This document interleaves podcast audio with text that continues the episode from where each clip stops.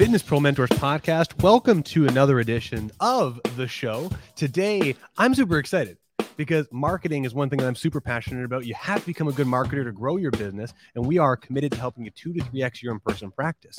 But one of the things, if you are a good marketer, that you also need to have is sales. And as such, I'd like to reintroduce, but more of a training rather than a chat, Mister Mario Mavridis. Mars, how are you doing today? Hey, buddy. Great to be here. Thank you for having me again. Um, you know, always so excited to spend any time with you and talk about things. You've had some so many great uh, guests on the show uh, in the past few months. Uh, I can only hope to live up to them uh, as best as possible. But yeah, man, I, I'm I'm glad to be here, and and always great to work with you again. It's just it's it's wonderful. I'm so happy. I'm so happy. Yeah. Well, Mary- just wish I, I, I just wish I were in studio with you. That's all. That was yeah. fun. Yeah, no, no. And we will have you out here again. And so anyone that's listening to this or watching this, uh, Mario is my original fitness mentor in many senses, from an exercise perspective, business perspective. So please, um, we won't talk too much about that today. We did a whole episode talking about Mario, the natural mentor. And I think it's a great episode. Um, so definitely go check that in the guys section of the Facebook group or back on Spotify. But uh, Mister Mario, are we going to dance like nobody's watching, aren't we? Apparently, there it is. Yes, we are. So just so everybody knows, I recently moved into a place temporarily out in Calgary. I'm in Calgary now, and uh, moved from Toronto. And this is the place I moved into just for six months. And that was on the wall. So, hey, enjoy. I'm super excited to dance with you, Mary. Super excited. I'm looking forward to it, Brad. Thank you. And uh, Mario is one of the few people who introduced me to knives, cigars, and got me thinking about scotch and whiskey. And so I actually picked up a nice bottle of scotch, but we're we're settling. What do you got there? You got Gretzky? I got a little Gretzky, a little uh, ninety-nine, uh, maple cask. Really great, but surprisingly good. Uh, sweet, but it's I'm enjoying it. Excellent. I'm enjoying it. And I got triple distilled Irish whiskey Jameson, because that's always just a classy one and a good fun one. So there we go. So, so hey, Mario. Cheer, cheers to you, my friend. Let's let's uh, get it off right. Cheers. Cheers Enjoy. To you. Cheers, everybody. Please have some whiskey and join us. So let's kick this whole thing off. Yeah. One of the things I would say that you have done an exceptional job of is that, and you were telling me through your messages, but I actually didn't know all your numbers. I knew some of them for Persicini's, but things have really changed a lot. That you have had consistent six-figure, one hundred K plus all the way up to three hundred thirty thousand dollars closing months. And yes. I think that that's absolutely insane, first and foremost. But that being said, it clearly indicates that you have built some incredible skill around sales. You may have volume coming in, but even if you have that volume coming in, you still have some systems, some tactics, and some hopefully processes in place that have helped you take all the opportunities and translate that to income. So I'd love to talk more about what it is that makes you such a lethal closer. Perfect. Well, thank you. Uh, and yes, we put some put up some big numbers over the years. Um, and one of the points of pride uh, I have, and I, I say this, is every facility I've ever been to, whether it's a national chain, independent st- uh, store, anything like that, every single one, I've broken the sales record every single time. Usually within the first within the first three months for certain. Usually in the first month or two. And there's there's many techniques to do that, but. You mentioned that you, you mentioned volume, and I think it's really important to discuss volume. Um, volume is extremely important. However, most of the chains, the, the big gym chains, will tell you that they look to take in to convert ten percent of the of the people they speak to. Okay, so ten percent, so one in ten. The, the thinking being here that you bring somebody in off the street, you give them a week of training of sales, and then you just you just plow them with with leads and with uh, with walk-ins, and they're going to close one out of every ten, and that's acceptable for for most facilities, um, you know, the big chains, um, which is great because you can still put up big numbers. But eventually, those leads start to run out for whatever reason. Uh, market pressures, um, things become stale. The facility is it, it has stabilized. The numbers, the new traffic isn't coming in. That that initial impulse of um, uh, influx, rather, of new members, it's just not there. So it stable it, it stabilizes. So how do you maintain those numbers, which are often expected? Well, then you have to increase your closing ratio, right? So for every and that's what we're going to talk about. But what's really important is taking a step back, and anybody who's trying to master sales needs to understand a few key points. You have to have your critical numbers down pat. You got to know your critical numbers. What do I mean by critical numbers? Okay, well, starting from the top, how many people do you need to speak to in order to generate a lead? Number one. Then from there, how many leads do you need to speak to in order to generate an appointment or a consultation or an initial meeting? Great. How many of those people who you generated a lead with are actually going to show up to that appointment? So your show percentage. So you've got your, your, your booking percentage and your show percentage. Now, of your show percentage, how many of those are you going to close? Okay, that's the key.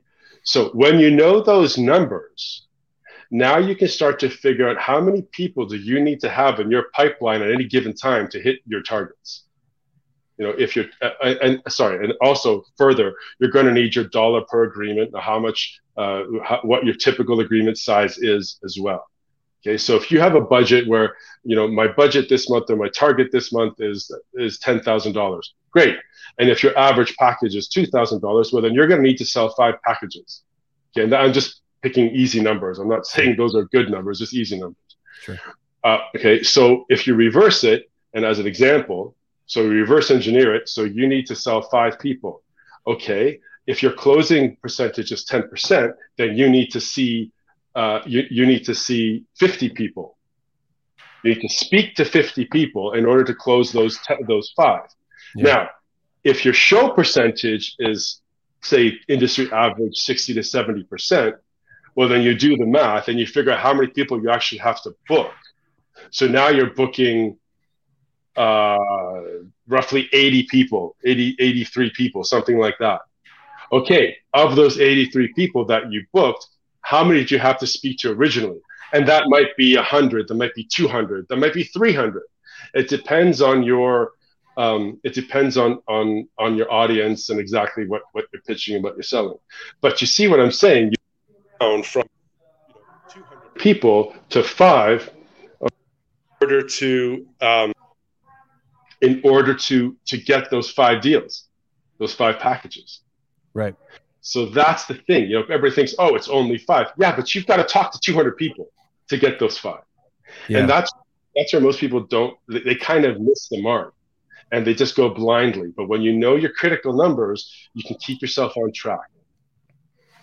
That's interesting. So on that critical number thing, I mean, so the, the, I talk about two key elements in our marketing program where you need to, at all times, regardless of how vast your system is, you need audience growth strategies and then conversion strategies. And audience growth, in my opinion, being marketing outreach. How much inbound traffic and outbound traffic do you have? And then how are you moving them over to sales? So I mean, regardless of what you're doing, if you're a solopreneur fitness person, or if you're talking about like at these larger fitness clubs where you're overseeing a big team, it's kind of the same thing. It's just uh, not so much necessarily marketing, but perhaps just conversations. How many people do you need to talk to? And how many of those people are going to come in the door? And if they come in the door, how many are going to close? And if you know those numbers, you can reverse engineer.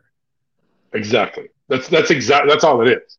It's yeah. Just know your numbers. And you know, knowing your market, knowing your demographic is extremely important, of course. This is just one part of it. Yeah. This, this is the mechanics. This is understanding, okay, step by step by step, what do I need to do to fill this funnel? You know, everybody talks about the sales funnel or the vortex or whatever you want to call it. You have to constantly have people filling that in. And this is why. Because th- that that distillation process is is is really, really important. So then you start to look at where, when you know those numbers, then you can start to look at where your your sales process is breaking down or where you need to focus your attention. So if you're getting those two, three hundred people in outreach because your marketing team is doing a bang-up job, awesome. You don't need to worry about that. Okay, but if you're talking to two hundred people and you're only and you're only booking thirty people, well, then there's something wrong in that booking process. So now you hammer down, you drill down into that process to understand, why am I not converting people to appointments? Yeah. So it might it, that's that's where you, maybe your scripts are wrong. Maybe your your copy isn't working. Maybe your offer isn't great. Okay, so you need to look at all of those things. And then in doing that, you can start to analyze. So like that's the one step. Okay, so then we go from bookings into um, shows. Okay, so if people aren't showing up to their appointments, this is something that's endemic. I know typically I've worked with a show percentage, uh, uh, sorry, a no-show percentage of minimum twenty-five percent. Minimum twenty-five percent. So you book, you know, you book ten people in the day, two, three are not going to show. That's just a reality for whatever reason.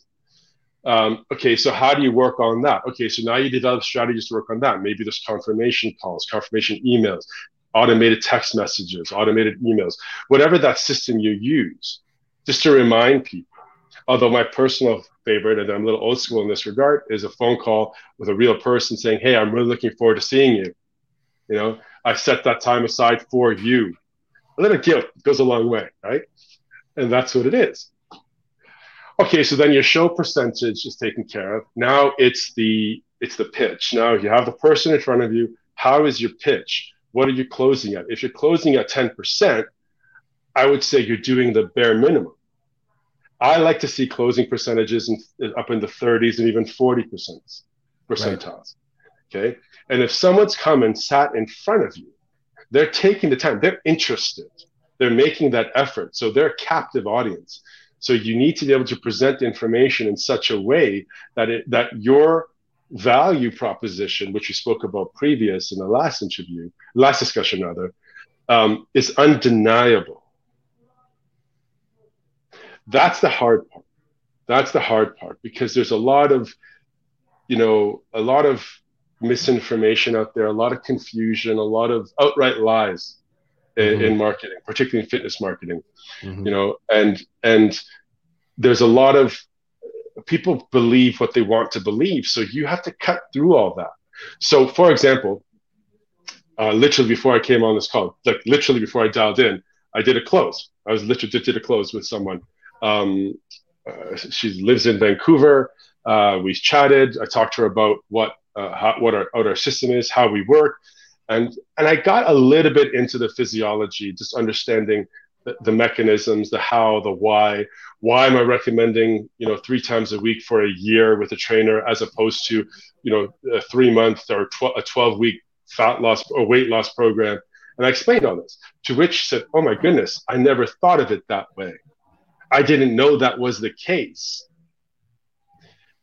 And this is where you, your pitch, your presentation becomes undeniable, okay? So using evidence-based approach, this is where the science comes in, you know, using evidence-based approach, presenting information in such a way that is easily palatable to a non-fitness, non-science person, non-physiology person, so they can understand that what you're trying to do is take them out of that loop of of attempt and failure, attempt and failure, which is so endemic in our industry.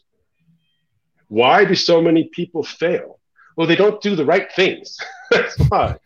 They just don't, you know? Yeah. I remember I remember years ago, um, this other fellow, one of one of my um, influence, or someone had a big influence on me, a, a fellow by the name of Charles Staley. He said, um, you know, most people who go to a gym spend their time on treadmills and ellipticals. Sure, that's that's I could that's changing, but this was also twenty years ago, right? So that that but back then it was predominantly the case. Most people go to the gym. What's the busiest section? Well, it's the treadmills. It's the cardio section, the cardio theater. And he said, well, okay, so that's what most people do. Yet we know that statistically speaking, most people fail at a gym. So therefore, why would you do what most people do? You know, if you want to be successful, do something different. And that's where that's where I've always had my successes. So question for you, I'd love to ask you, because so for us at Strata here, we have a low amount of leads, but the relatively speaking, but the quality of leads we get are really high. So we have like an eighty to ninety percent close rate, depending on the given month, because Fantastic. Most people based off of our marketing and our presence are pre-sold on what we do. I think we've done a good job of at a, a level that any lead quality can understand, can understand what it is that we do for them. And then when we come mm-hmm. in, we, we science them. on a larger scale for you, when you're in a facility where there is so many different demographics, you regarded, we need to have a good offer, but that offer typically to have it be at a high level value should be that to be that of a specific niche. Well, if you're in a place where the niche is broad and everyone's there to fitness, but you've got twenty-two year old kids who are putting biceps on, you get eighty year olds who got a bad knee and they're going there for the elliptical. And then you got the fifty-five year old weight loss warrior. Um, how about do you go ensuring that you have a value proposition that is top-notch to everybody else without, you have to sort of be a generalist and then end up being a specialist. I mean, how do you go about doing that, especially with such a broad training team? So the, it's like a buffet. You have, uh, you know, you go to the Mandarin buffet that we used to go to all the time and eat far too, and eat an irresponsible amount of food. And um, you become there, friends with the chef behind the scene. He makes steak when you walk in and he sees you. And then they tell you, you can't eat more of this and we'll make more. Yeah, no. Everyone, by the way, I'll tell you a really quick funny story. We used to go to the Mandarin for lunch with Mario consistently. And Mario, if you remember seeing him, he's a pretty large statured individual, just large enough that he stands out when he walks into a room. Everyone is very friendly, as you can tell. The Mandarin would always make steak for him. Mario would also do one thing, and I thought it was ridiculous at the time, but I understand how it worked now. Anyone here know Columbo, the detective that's kind of all fumbly? And the... Well, Mario would always get food on his shirt, always have food on his shirt. Then he'd go back to a sales meeting, and you know that this gigantic verbose guy is sitting in front of this person who's trying to sell somebody, and the guy sees the food on Mario's shirt, and you know he's not taking him seriously, and then Mario comes in, and he Columbos him and puts him in prison and sells him training. Anyway. That's Mandarin it. Sales. I think Mandarin sales technique. We'll call, we'll call that the Columbo close. I love it. Thank you. Columbo close. Anyway, I'm sorry. I, I didn't mean to interrupt you. No, that's fantastic. That's why I love these calls. I forgot all about that. It's wonderful. Oh, my goodness. Well, and, and I okay, so two things. First of all, you you and your team have done a great job of setting yourself up as a as a significant differentiation, uh, a significant point of differentiation from uh, other providers in your area. And so when people come to your place, they know exactly what they're getting because you put the message out of exactly who you are. So there's no misunderstanding. So they're pre-qualified. They know what they're talking about. All they go, all, they know what they're walking into. All they need to figure out with you is, are you, Brandon or Eric or Chris, are you the right fit for this person? And these are, these are for those who don't know, these are trainers in uh, um, in, in Brandon's uh, organization there. So are you the right fit? That's the question. That's all that matters. Whereas when you're dealing with a generalist population at a, at a big box gym or something like that, we're dealing with educating people not necessarily about their specific needs initially, but rather why do they need help in the first place? Okay, so again, this is about building that strong value proposition. And this is where those hard conversations come into place. Again, you alluded to The, the the the shock and awe uh, of walking into a place and, and delivering a message, perhaps perhaps one that people don't necessarily want to hear, but they need to hear, and being very direct and being very forward and perhaps being even a little bit offensive, frankly, sometimes just to generate the buzz and to to get things going, and and really cr- like say, saying something shocking like, you know, uh, don't do cardio, it's a waste of time. Okay, that's not true. We know that's not true. But when you when when you have to work really hard at stopping the inertia of that, that pendulum and pushing it back the other way, you have to be shocking. So that's so that was the approach in these kinds of gyms. So when you're dealing with working in a gym setting as a trainer or even on your own trying to establish your own your own business, you need to be able to show and demonstrate clearly, why do they need your service? Why don't I just buy a treadmill, put it in my basement and use that? Why should I spend, you know, five, six, eight thousand, ten thousand dollars on you this year when I can spend two thousand dollars, three thousand dollars on a on a treadmill and put it in my basement? You know, and, and eventually the most expensive towel rack I've ever bought, right? That's what it becomes. Uh, so this is the key. This is why. So you, this is where you need to be really clear. But as a trainer, you've got to know your value. Okay? So yeah. All the sales techniques we're going to get into, that we're going to get to in a second, they're irrelevant. They're useless if you as a trainer don't understand your own value. Okay, so I so I have this uh, you've heard me say this before. A trainer tells.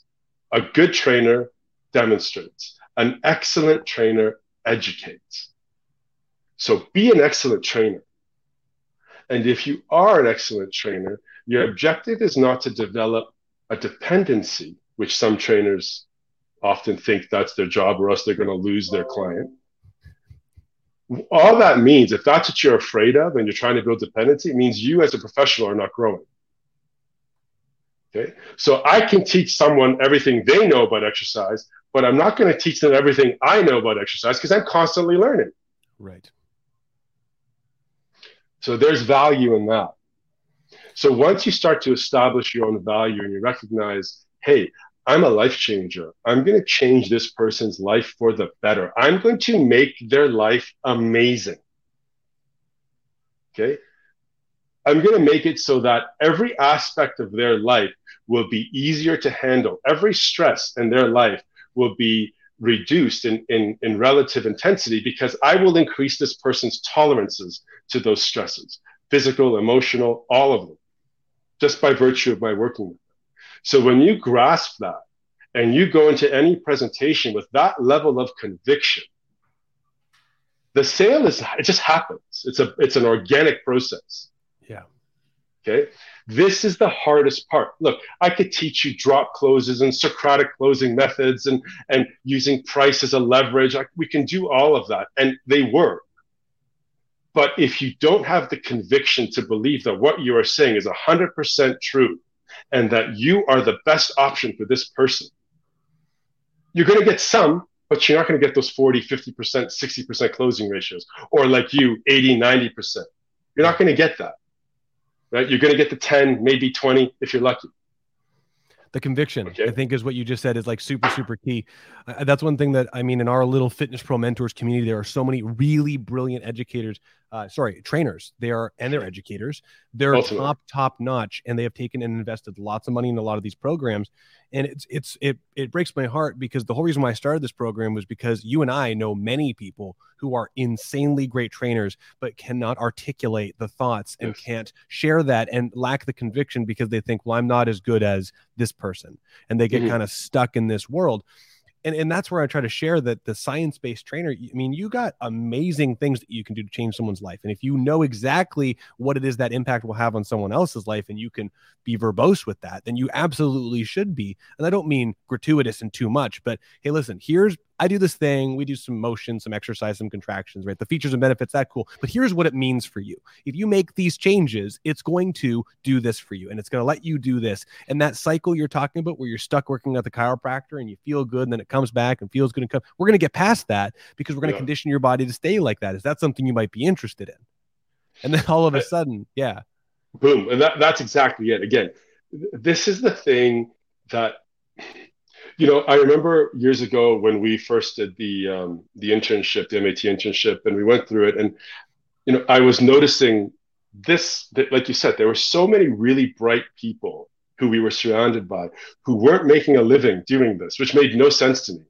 And yet you see some other joker trainers online doing kind of things like hanging off someone's shoulders in, in the middle of the gym floor and doing uh, things that, that we were like, what is that?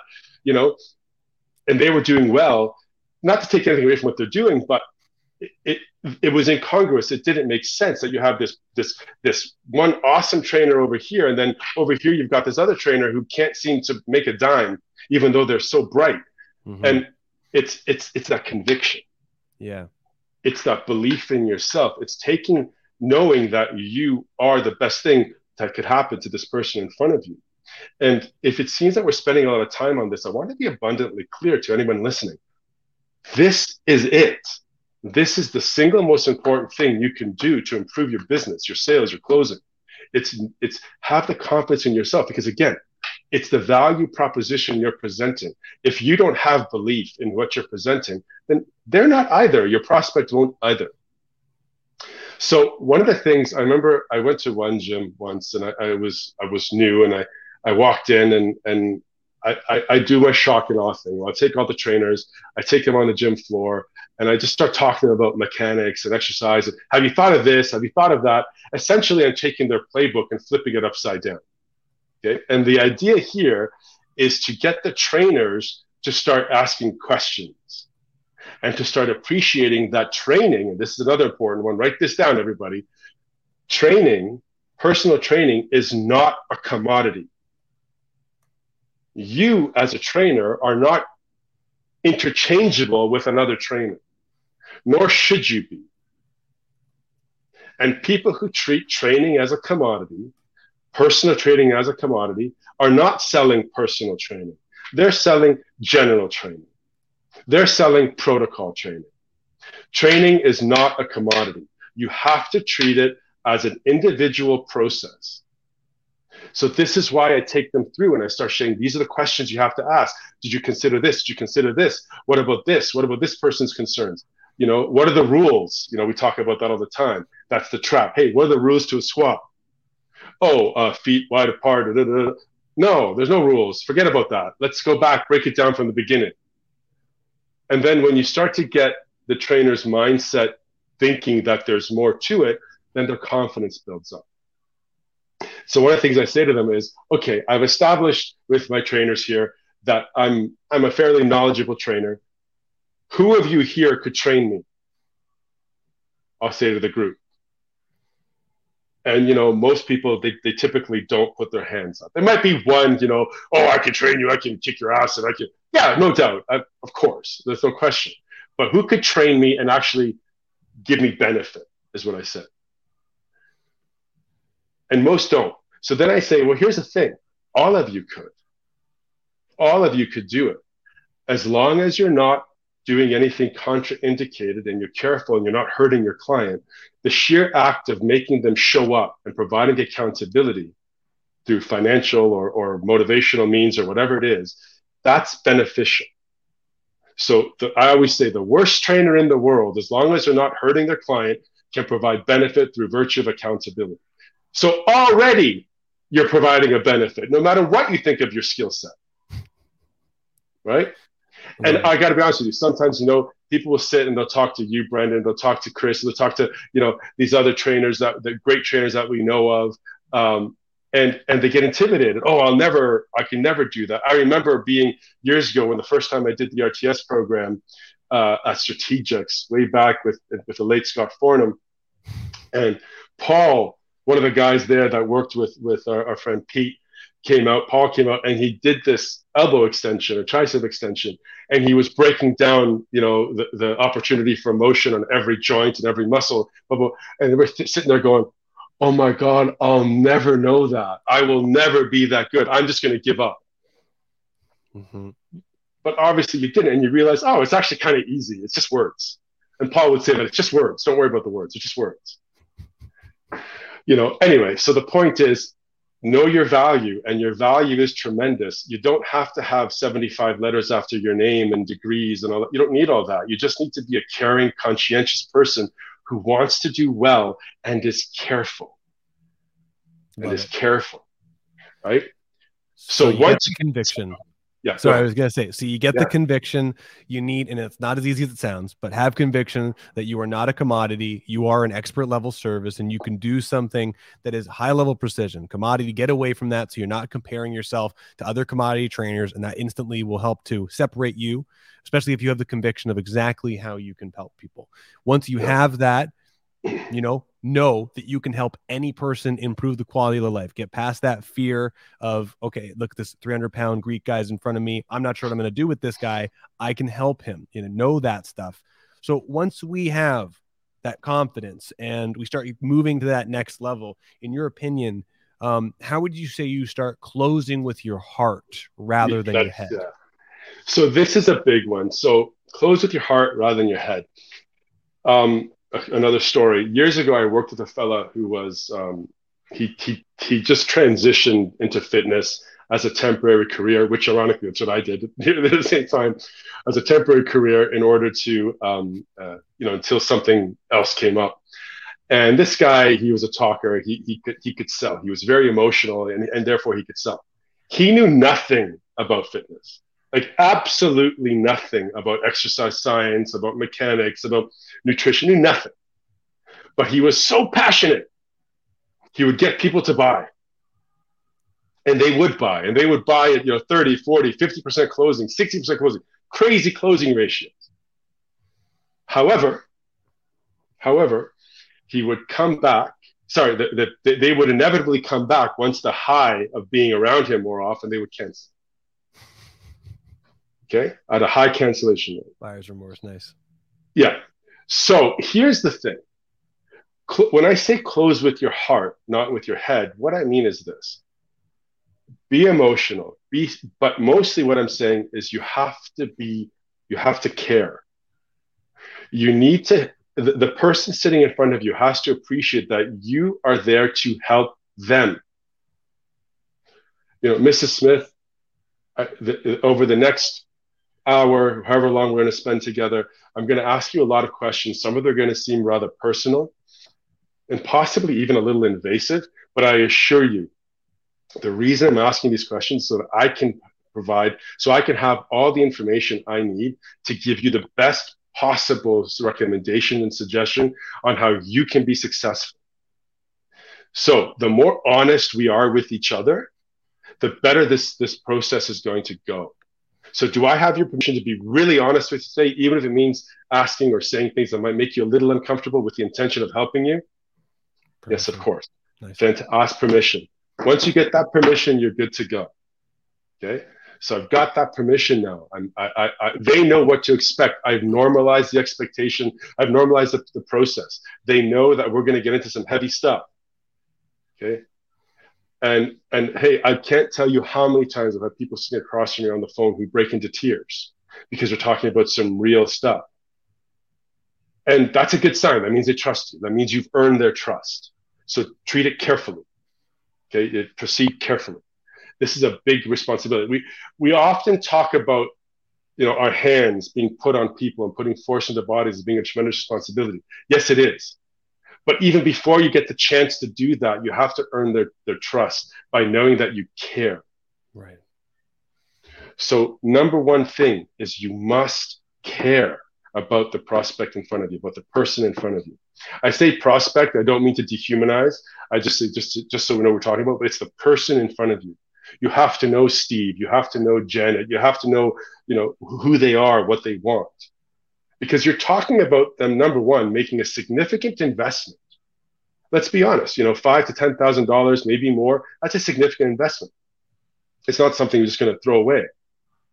And also, you're talking about spending a year with this person, intimately, physically, beside each other, touching and moving and being in their space. You have to earn that right before you ask for it. Okay, you got to earn that right. So I think that's great, because I think that idea of asking for permission, um, I've heard this from a few different worlds of sales, and I think it's one of the simplest things. Because uh, I, I love it too. I, I don't know how you feel about this, but the whole conviction thing, I think that a lot of trainers, we talked about this before, they, they kind of get scared to ask these kinds of questions. Mm. And so I think a really simple thing um, that I learned this from Greg Mack, and I think it's absolutely brilliant, is if you have some sort of insecurity or fear walking into the sales meeting, even just saying, hey, listen, can I ask your permission for something? I'm kind of nervous coming into this process. I'm relatively new to sales, but I wholeheartedly want to help people like you. So I'm going to ask some questions, but if I kind of seem nervous and stumble through this, is that okay with you? Do you mind helping me along the way? And it sounds like such a weird thing to say, but when I first started doing this, every time I got nervous about a thing, like I'll tell you a perfect example. I have this C E O client who runs a gigantic company, but by far makes the most money of any person that I know in person up close. And I told him, I'm like, listen, um, you've had a lot of incredibly brilliant communicators in front of you, salespeople, lawyers. Um, I'm going to do some conversation stuff with you today so I can learn about what's going on in your world and see if what I do is the best fit for you or not. But I'm afraid you're going to catch me and it's going to seem like I'm trying to do something with you. Is it okay if I ask you some of these questions to figure out what's going on with you, even though you might know what I'm doing? And he said, oh, he started laughing. He goes, yeah, that's absolutely great. Uh, I don't know. What do you think about that? Like asking for permission to not be okay yeah. in a setting. I think, again, it's it's about normalizing. normalizing. So it's about it's about laying out the expectation. Say, hey, I'm a little nervous because because I'll be honest with you, you're a little intimidating, you know, as a high-powered C E O or, you know, or a surgeon or a physician or whatever. I yeah. find that a little intimidating. Um, so. You know, I, I, I, please bear with me. I'm, if I stumble, if I if I kind of miss my words around, it's I'm just I just I don't I, I want to do right by you. Yeah. So please do I have your permission to be a little bit afraid, be a little nervous. And then what that'll do is that any decent human being would be, oh, come on, you know, don't worry, we're fine, we're all friends here. And then you just feel the the, the pressure of the whole room just, yeah. just drops right down, right? And and remember, and I will say one thing though, the easiest person to sell is another salesperson. This is true. Okay? Because they know where you're coming from and they feel your pain, right? So the easiest person to sell is another salesperson. Always, always, always. Right? Yeah. So yeah, so that so that keep that in mind. So it's perfectly fine to be nervous. It's it's always it's fact it it's actually kind of endearing and, and human and humanizing, and it makes it real. Because sometimes, and I've been guilty of this, you come off as too polished. And people, particularly Canadians, I will say this, because I worked with Americans and Canadians and other cultures, but particularly Canadians, we're very, when someone's too slick and too polished, we kind of go, whoa, wait, you're, you're trying to pull something over on me. Yeah. Okay. So, and I know, again, my even today, after doing this for so many years and, and you know, spoken to tens of thousands of people about sales, um, I, I, I tend to speak too much and I don't listen enough. So that's the other thing. You have to listen. So ask your question and then shut up. So on that yeah. note, you told me that there are some key questions that you think would be very important to ask anybody in a sales meeting. Would you mind kind of sharing yes. Mario Mavridis' secret superstar questions? Well, they're not so secret, but they're just, it's just, it's really what it is, is, is how you ask them and what you do with the information, but I'm happy to share. Let's do it. So there's there's four things that need to be determined before you can ask somebody for their money, okay, for the transactional exchange. Number one is you have to understand, once you've done it, sorry, these questions are, are asked once you've done an intake, you address any medical concerns, and you've assessed whether or not this is an appropriate fit for you. Okay, I want to be clear, stay in your lane. If this person needs a, a, a medical professional or something to that effect or, or something that's beyond your skill set, don't blunder through, refer, refer, okay? Find somebody else, say, hey, this is beyond me. I think you really need to go see a different professional and this is how we're going to, and I know somebody or, you know, if, recommend whatever the case may be. So assess that and then move on. Once you've done all that, you've explained what the process is going to be, you've built your rapport. That's the important thing. This is part of that normalizing process. You're explaining what you're going to do. There, I, I do have, I, I mean, I have a whole script for this as well, but we can't get into it now, don't have time, but I'm happy to share uh, if anybody reaches out to me. Um, so once you do that, there's the four questions. So the four questions are this. Number one, what are your goals? Simple. What are you trying to accomplish? Okay. Number two, what's your plan? How do you intend to accomplish these goals?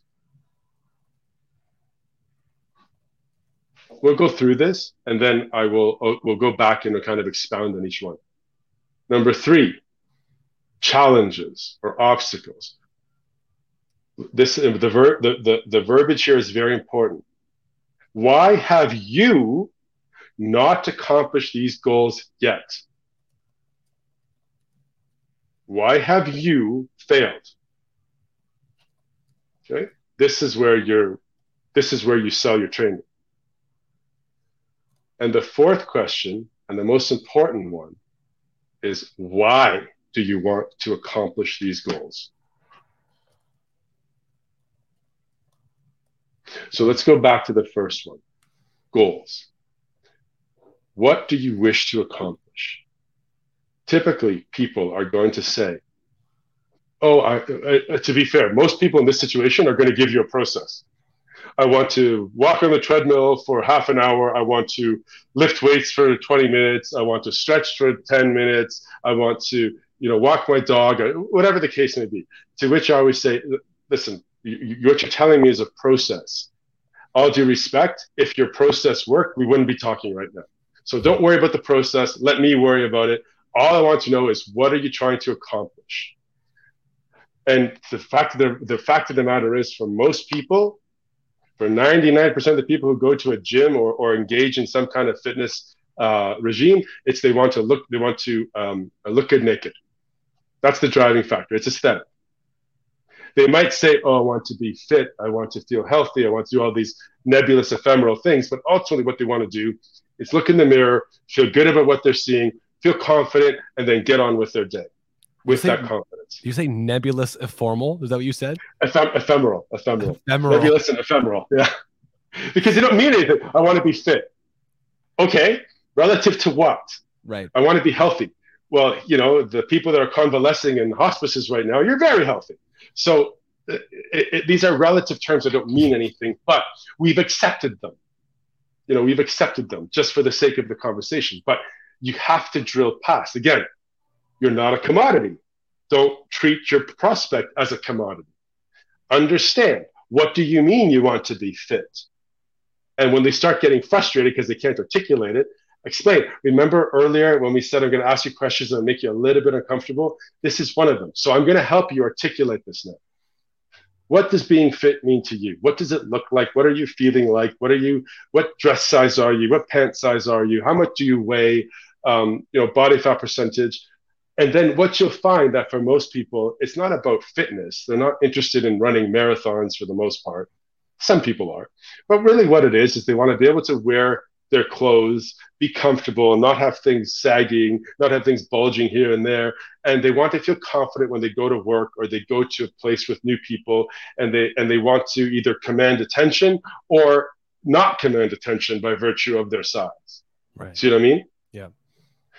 So this is for most. Again, I'm not saying for everyone, and I'm not saying that's a universal statement, but that's the vast majority of people that I've experienced in the last, you know, quarter century. So drill down there. What do you really want? You know, what's your body fat percentage? I like to use a body fat percentage image, a, a series of different levels of body fat, estimated body fats. What do you want to look like? I want to look like this. I want to be, oh, that might be too much. Is it really too much? Or is that you feel you, don't tell me what you think you can accomplish. We already know that. It's what you are right now. That's unsatisfactory. Tell me what you want. I'll get you there. So you see already you're establishing your value. Conviction. Yeah. Because they're, they're, they're second guessing themselves. They're looking at this picture of this guy with a six pack or this girl with this fantastic physique. And they're saying, I'll never look like that. Well, of course not. Not right now. You're not equipped to do that. But with me on your side, I'll get you there. I'll get you there. So what do you want? Well, tell me what the real reason why they're there, getting them to use their own words to say it. And then once you start getting that, then you start building that authority and that connection that you can be the fulfiller of that thing that they've said that they want. They, uh, they now, at this point now, they're auto-edifying you. It's automatic. Hmm. Your edification of who you are is automatic because they believe in you. You've already told them you're going to get them there. So that's goals. Next, we go to plan. Okay, what am I looking for in plan? Frequency of training, duration of training. How much time do they have per session? Are they going to work out on their own? What else are they doing? Are they swimming? Are they dancing? Are they, you know, are they uh, playing a sport? You know, whatever that is. Get all that down. You want all that information because you have to factor in your your time into that. If some if If the person is saying, oh, I play hockey five times a week, I play, and uh, on the other two days I'm I'm running marathons, uh, and my goal is I want to gain thirty pounds of muscle. That's probably not going to work. That's probably not going to work. So you're going to have to say, all right, are you prepared to cut back a little bit on this or to replace some of those hockey sessions with strength training sessions? Or maybe you're going to cut back on your running. So instead of, of doing full marathons, you're going to do quarter marathon or, you know, whatever the case may be. And all you're also prepared to eat a heck of a lot more food, right? So, so this is the kind of thing, right? You have to get, identify what they're doing. Or if they say to you, I want to gain, I want to lose um, twenty percent body fat, gain ten pounds of muscle, but only I can only work out twice a week. Okay, that's going to be tricky. That's going to be tricky. And I only have two months. Okay, that's probably not going to happen. So we would need to have these kind of conversations to make sure that expectations are real. And it and makes sense to even move forward with a sale. Exactly. I mean, if they're if not willing to, it, if it's if they're coming from a position of ignorance, you can educate them. And they can accept that. If they don't accept it and they insist, oh, but my buddy, he did this and he worked with some guy online. Okay, then you go work with them. Good luck. Go ahead. Because it's just not reasonable. I'm not going to lie to you. I'm not going to set you up for failure. It's not worth it for me. Okay. Or if they say to you, again, I'm only going to work with you for three. I had this recently. I'm only going to work with you for two months and then I'll be set. For what? Well, I'll be fine. I'll, I, I will accomplish my goal, and that's and I'll, that's all I need. So you're saying you're never going to work out again? Yeah, I don't need to accomplish my goal. You know what? I'm sorry. If this this your goal of yours, it's beyond me. I can't help you. Have a great day. Right. I, just, I can't. I can't. I can't work with that. I, I've, I have too many people to talk to, to waste my time on someone who is that. I, I'm not going to take my time to change that one. Now, I'm not saying you shouldn't, but I it just wasn't worth my time. Not worth my right. time either. Now, would you say yeah. that that's a challenge, like one of the challenges, or that's that's not a challenge? They think they can do something. So, I mean, getting into the challenge category, what kind of challenges, when you ask people, what challenges have you experienced that stop you from achieving so, this goal? What kind of things do you hear that's common? The number one thing is time management. Mm-hmm. Yeah. People will say time, to which I say, you mean time management? Because we all have the same twenty-four hours. It's what we choose to do with those twenty-four hours that determines the outcome. Right. Okay. So, yeah, you know, if you're insisting on playing, you know, three, four hours of Candy Crush Saga every day, then it's going to be tough to get in, you know, some workouts. I get that. Plus everything else, you know, but there's, but some people are legitimately busy, in which case I, I understand, but this is the requirement. So that you talk to them again, again about normalizing and the realistic expectations. This is the requirement of your time. We can do it in two, three hours a week. It just means you're going to have to be hyper efficient. Three hours minimum to see some change a week. And your diet's going to have to be on point, right? You're going to have to be eating well. And also, so this is also where it's important to explain to people, in my opinion, at least, long-term plans tend to be much more effective than short, intense bursts, bouts of activity. You know, I, I, I likened, uh, you've competed as well, and I, I've like, I liken it to the bodybuilding prep for contests. I say, yeah, hey, I can transform your body in three, four months. You'll look, not, you'll completely change, but you'll hate your life. Your family will hate you. You'll have no friends, and you'll probably get divorced at the end of it. So consider that. Or we could take our time. Oh, and by the way, and once you finish those three months, those four months, you're going to revert right back to what you were before. So rather than do that, let's take a year, do it slowly, make every, make sure everybody's happy, keep your marriage intact, and you get to keep your results. What seems better to you? And it's less expensive. What seems better to you? Right? I love it. That's perfect. So, yeah. And then, so once you go over the challenges, like it says, time management, it's prioritization, it's, you know, kids, it's job. Take it all out of there.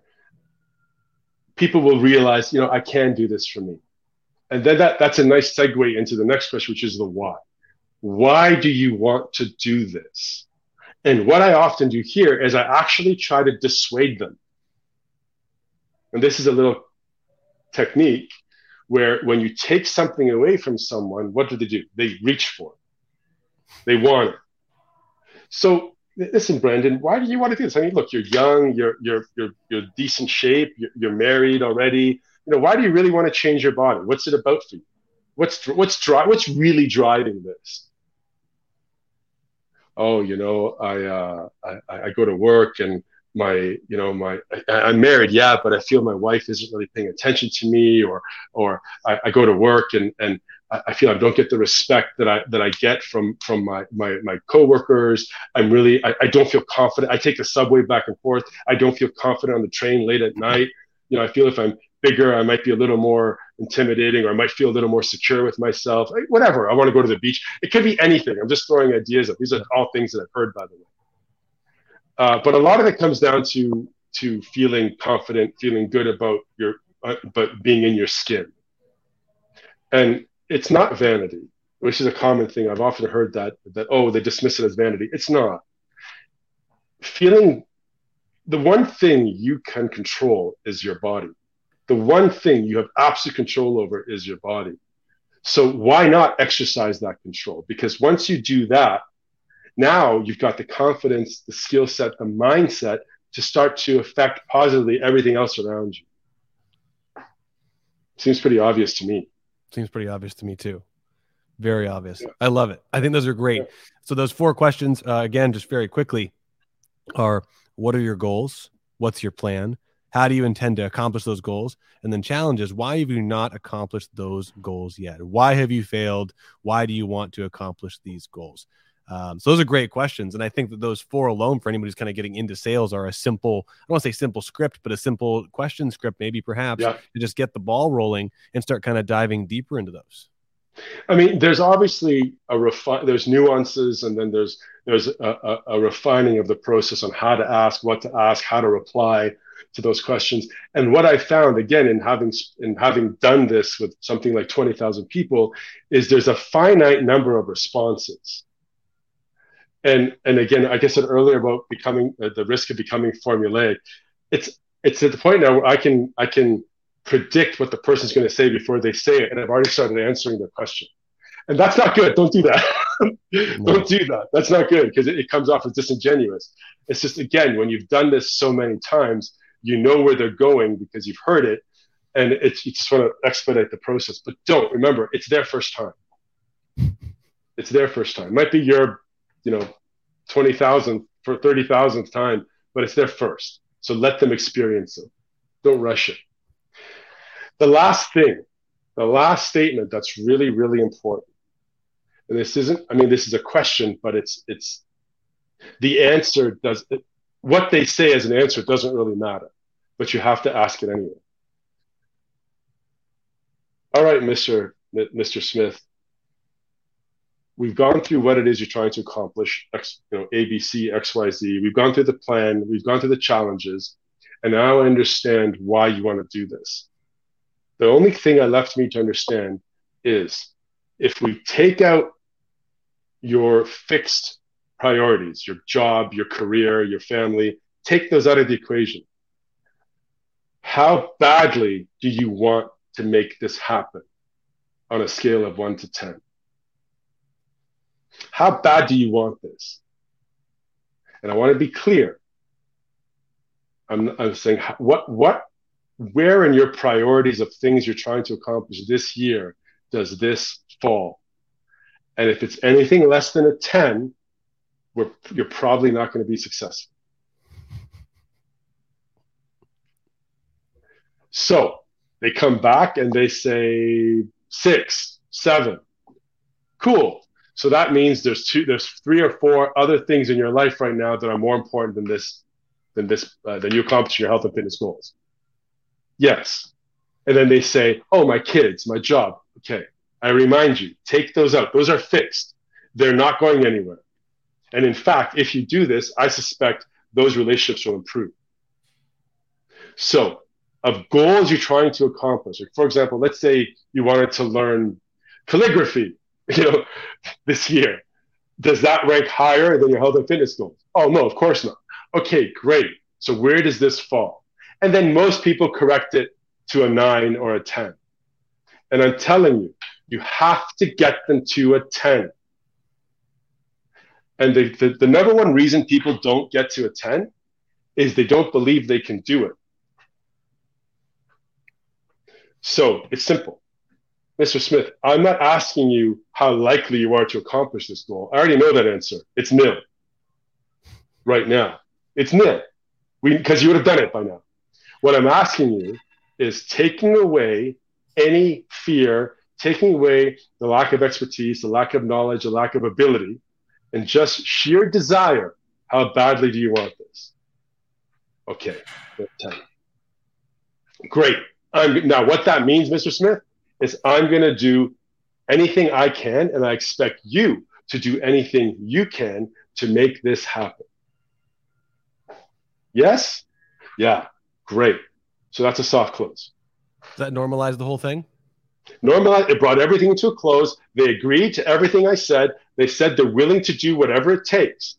Oh, so I get a little cheeky sometimes, mostly to entertain myself, because, again, I've done this so often. So I say to them, okay, Mister Smith, so you said ten out of ten. So, and I'll draw circles, and I'll, I'll point at it with the pen. So here's the thing. In a little while, when I present to you, when I tell you what you're going to need to do, you're going to say no.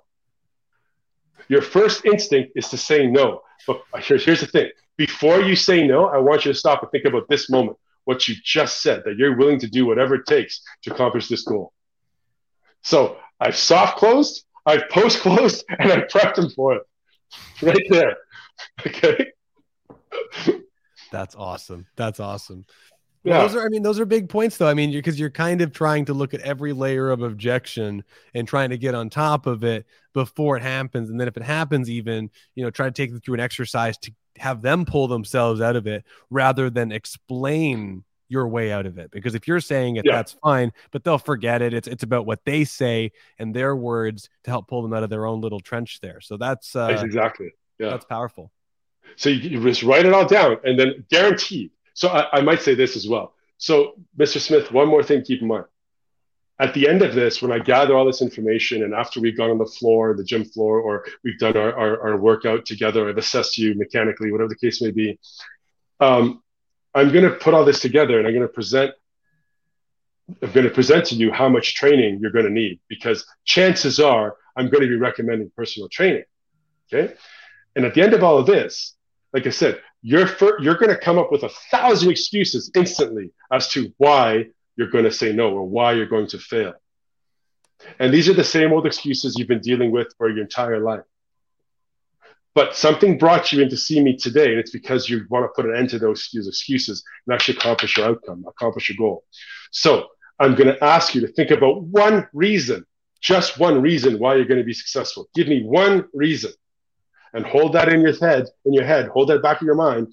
When we sit down, we start talking about what you have to do, you're going to j- latch onto that reason. And the thousand excuses are going to go away. Okay? And so it's all about prepping. I love this. Okay. Mario, yeah. I got I got two questions for you. Yes, sir.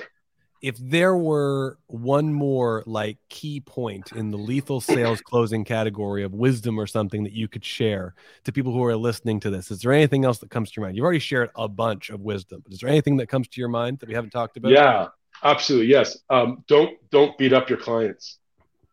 Don't okay? physically so, injure the client. Don't, don't physically injure the client. um, I was, I was, I remember very first day at a gym um, out in Mississauga, big chain. And I was sitting there, I was talking to um, uh, one of the other managers, and um, the assistant manager came back and just sat, started, sat in front of us. And I go, hey, aren't you supposed to be with a, a, a prospect right now, with a, with a lead right now? Oh, yeah, she's in the bathroom vomiting. What? Oh, yeah, I just, you know, I just, I, I pushed her, she vomited. And I went, and you expect her to buy training? She hates you, man. She hates you. Why would she? Why? Oh, I just but I wanted to show her how strong, how how tough I could be. But you know she can't do anything. She's brand new. So be responsible. Don't hurt your clients. And and and and when you do, okay. I, here's the other thing. A lot of places, a lot of gyms, a lot of facilities, a lot of of of. you know, um, fitness uh, professionals, they like to give a workout as a demonstration of their skills, which I think is important. However, I've never once given a workout. Never once. All I've done is two, maybe three exercises executed with massive precision, okay, and ask them to compare what it felt like before and then after my intervention. That's it. And it's always going to be, wow, that was totally different, so much better. So you can see, imagine if you had every workout, every exercise, every set, every rep, feeling like that, how much faster you get your goals, how much safer. Yeah, yeah, all right. This is why I'm so excited for you. So now let's go back, let's sit down in the office, let's get you set up with a trainer. Come on. I love it. Here's my second okay. question for you with all this. Yes. Yes. Uh, it's actually a much more simple one, and I'm putting you on the spot because we're live. I'm working on a new website with a bunch of business training for our mentorship students, and I'd love to go over some of this stuff a bit more formally in our back yes. end so we can have some of our students check this out who are new to sales. What do you think? Uh, anything I can do to help, you know, buddy, I'm here for you. Anything I can do to help, I'd love to participate. Mm-hmm. Any way to be part of it. To, to make. Do you remember, Brandon, when we first met, the one thing I said to you was my goal is to raise the standard of this industry as any way I can. You're doing it. you you are doing it, and and that's a point of tremendous pride for me. So anything I can help with for that, I'd be more than honored to do that with you. Well, I've said this before, and it heavily influenced by you shoving me in the right direction and putting me out in the lake. And uh, I mean, I, fortunately, I swam the right direction, and we're doing okay because uh, it could have gone the wrong way fast. But um, Mario, this was—I w- I, I, would, I wouldn't have let you go the wrong way, buddy. Don't you worry about that. Never let that happen. Mario, honestly, thank you so much for your time and your wisdom. Uh, I mean, please, anybody who's listening to this or watching this, please go back and re-listen. I mean, Mario, you've been doing this for decades, closing at a high level. And I think there's so many small pieces of wisdom. Even when people, you're talking about conviction, I don't think most people really understand the importance of yeah. having confidence, to understand that you're not a commodity, that you are an expert level service, and you should be able to explain that in a way to folks. Um, and that'll almost pre-sell you right in the door. So Mario, sure. I love you, man. Thank you so much. Love you too, brother. Thank you, everybody. Cheers. Enjoy. Cheers. Okay. Now. And please, anybody have any questions, reach out to me on Instagram, uh, just my name, and uh, and we can we can take this further. Okay. All the best, everyone. Cheers. Take care. Cheers.